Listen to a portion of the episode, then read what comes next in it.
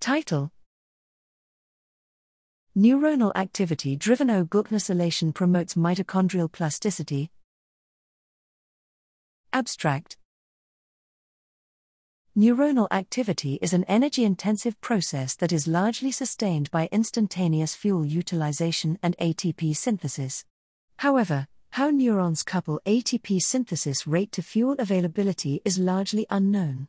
Here, we demonstrate that the metabolic sensor enzyme O-GlcNAc transferase regulates neuronal activity driven mitochondrial bioenergetics. We show that neuronal activity upregulates O-GlcNAcylation mainly in mitochondria. Mitochondrial O-GlcNAcylation is promoted by activity driven fuel consumption, which allows neurons to compensate for high energy expenditure based on fuel availability. To determine the proteins that are responsible for these adjustments, we mapped mitochondrial O-GlcNAcome of neurons.